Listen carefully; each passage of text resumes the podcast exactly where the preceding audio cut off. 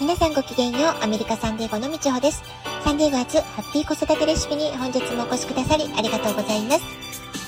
みんな違ってみんないい。ママが笑顔なら子供も笑顔。子育てで悩んでることの解決のヒントが聞けてほっとする。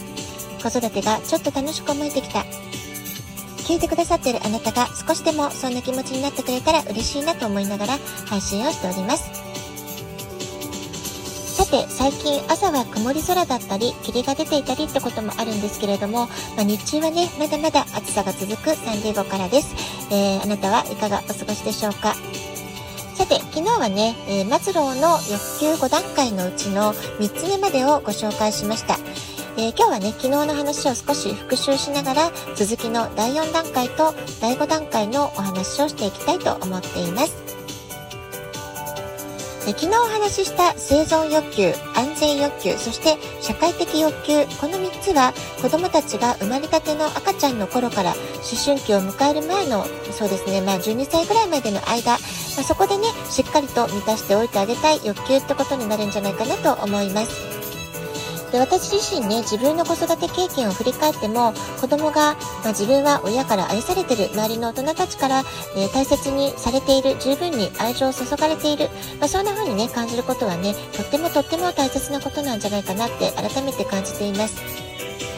中でもね、一番か大切な関係性というのは、親と子の関係であるであることに間違いありませんけれども、あるいはね、親だけではなくて、おじいちゃんおばあちゃんからの愛情を受け取ったりとか、えー、あるいは幼稚園の先生とか、幼い時の習い事の先生であったり、えー、子供たちが、えーえー、成長を重ねていく、まあ、その環境の中でね、どれだけ愛情のある言葉をかけられたか、愛情のある関わりを持つことができたか、まあ、そういったことはね、後々大人にになった時にもすごくね、大きな影響として残るんじゃないかなと思います。えー、まあ、こんなことを考えててね、ふと思い出したのが、えー、うちの息子が夏休み、えー、日本に旅行した時のこと、ことの話なんですけれども、え彼が幼稚園の頃、とっても楽しみに通っていたアートクラスのアトリエがあったんですけれども、えそのね、先生のことをね、懐かしく思って行ってみようかな、なんて突然言い出したことがあったんですよね。でもちろん幼稚園の頃は当時は私が送り迎えをして必ず私と息子と2人でね駅からの道を歩いて、えー、毎週楽しみにアトリエまで通っていたんですけれども、えー、自分一人でね、アトリエまで訪ねていったことっていうのが、まあ、全くなかったわけですよね。だ今回ね、19歳になって、えー、そのアトリエの住所と昔の自分の記憶を頼りに訪ねることができたってことでね、とても嬉しそうでした。まあ、こんな風に子供の頃無条件に愛された記憶とても楽しかったという思い出がたくさん残っている場所えー、そういったものはね大人になってもしっかりと心の奥底に刻まれている記憶なんだなって、まあ、そんなことをね感じたことがありました。それから今はね、もう大学生になってとても大人びて落ち着いた息子ですけれども、中学、中学生の頃っていうのはね、もうしっかりと、えー、思春期反抗期っていうのがありました。で、私自身もね、どうしたものかってなかなか大変な思いというかね、毎日毎日、どこで私子育て間違えたんだろうってね、えー、涙がポロッと出てくるようなね、そういった日々も多々あったわけです。でも、まあ、こうしたね、思春期反抗期を乗り越えていく上でも、えー、思春期前までの、まあ、小学生の間ぐらいまでですですかね、えー、親からしてもしっかりと愛情を伝えてきたぞというこう自負であったりとかあるいは子どもたちもね、えー、しっかりと親から愛情を受け取ったっていう記憶がある。あるいは自分が所属してきた今までの組織の中で自分の居場所がちゃんとあると感じられる、まあ、こういったね経験があるのとないのとでは、えー、その思春期反抗期の乗り越え方乗り越えていく上でもね、まあ、実はね、それがお守りのような存在になっていくんじゃないかなって思うんですよね。まあ、小さい時にとても大切に愛されたっていうそういう記憶があるだけでもね、親にとっても子供にとっても、その思春期を乗り越えていく上での、えー、お守りのようなね、えー、そういう存在になっていくんじゃないかなと思います。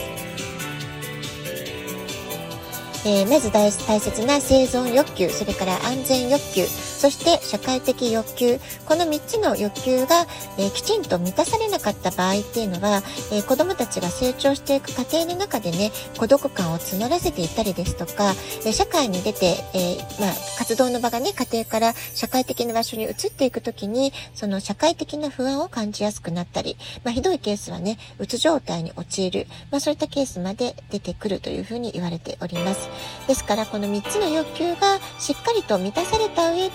え子どもたちの思春期時期中学生高校生の時期を迎えるっていうことがねすごく大事になっていくんじゃないかなと思います。そして思春期段階になりますと次の欲求が、えー、すごくね大事なキーワードになってくるんですけれども、えー、今日お話しする第4段階、えー、承認欲求。えー、自尊心をね、え傷つけられることなくしっかりと、え自尊心が守られている状態。それから、え周りの人たちからきちんと自分の存在が承認されているという状態ですね。他者から尊敬されたい認められたい、まあ、こういう欲求がね非常に高まる時期っていうのが思春期時期でもあるわけです。家庭という枠組みの中での承認欲求から発展して子どもたちは社会的な組織の中での承認欲求というものを求めるようになっていくわけです。例えば学校とか学級クラスメートといったね、えー、自分が、えー、大事にえー、思う組織の中での、えー、自分の評価がどういうふうにされているか、え、認められているかどうか承認されているかどうかってことが気になったりですとかあるいは部活動などでのコーチとの関係性とか先輩や仲間たち後輩たちとの関係性の中での承認欲求というものが高まっていく時期なんじゃないかなと思います。まあ、一言で言うとね親ではない第三者からの、えー、承認欲求が大変高くなる時期、まあ、それがね思春期ということが言えるんではないでしょうか。ですからこの時期は親が言うことは全然聞かなくなっちゃうんですけれども、えー、子どもたちが自ら尊敬できると、えー、感じられる第三者の大人の方の、えー一言っていうのはね非常に響いたりですとかあるいは自分のロールモデルとなりそうな、えー、自分の生活の中で非常に身近に感じるちょっと先輩の、えー、年上の方の話。まあ、こういったね話は素直に聞くことができる、まあ、そういったことがね思春期に現れやすい特徴なんじゃないかなと思います。それから仲間意識仲間に自分が認められているかどうかってことも非常に気になるポイントになってきたりするのが特徴的なんじゃないかなと思います。ま、こんな風に第4段階の承認欲求が満たされることっていうのは思春期時期の成長の過程で子どもたちにとってはすごく大事なことだったりするわけなんですよね。まあ、そこがしっかりと満たされて次の段階子どもたちは、えー、自分の人生観であったりとか、えー、将来のキャリアについてのイメージを膨らませていったりですとか、将来的にこんな大人になりたいと願うような自分のイメージを膨らませていくようになる、まあ、それがね、4番目から5番目の段階に移るところなんじゃないかなと思うんですよね。でそして最後の第5段階というのは自己実現欲求ということになります。でこれはね大人になってもね自己実現を求める欲求っていうのは、えー、長く続くことになるんじゃないかなと思うんですよね。え自分の秘められた可能性を探求していきたい。え本当の自分ってどういったものだろう、まあ、そういったことを探求したいとか、え自分ならではの自分らしさを発揮したいクリエイティビティを発揮したいというようなえ自己実現を求めていく欲求。これがねえマズローの欲求第5段階の最終形態ということになるんではないかなと思います。この第5段階にたどり着くためにも子どもたちの成長プロセスに応じてそのステージに応じて、えー、最初からね、えー、ある、まあ、生存欲求であるとか安全欲求社会的欲求承認欲求というものが各ステージで満たされていくこと。テージごとに一つ一つクリアするように、えー、赤ちゃんの時から幼児期小学生の時中学生の時高校生の時ってことでね、えー、成長の段階に応じて各ステージでこの欲求が一つ一つ満たされていくってことが、まあ、子どもたちの成長段階にとってはとっても大切な要素になってくるんじゃないかなというふうに思います。え私は、えー、息子が赤ちゃんの時に七田式のこんな考え方に出会うことができました。えー、認めて褒めて、愛して育てましょう。まあ、こういったことをね、幼児教室で教わったんですね。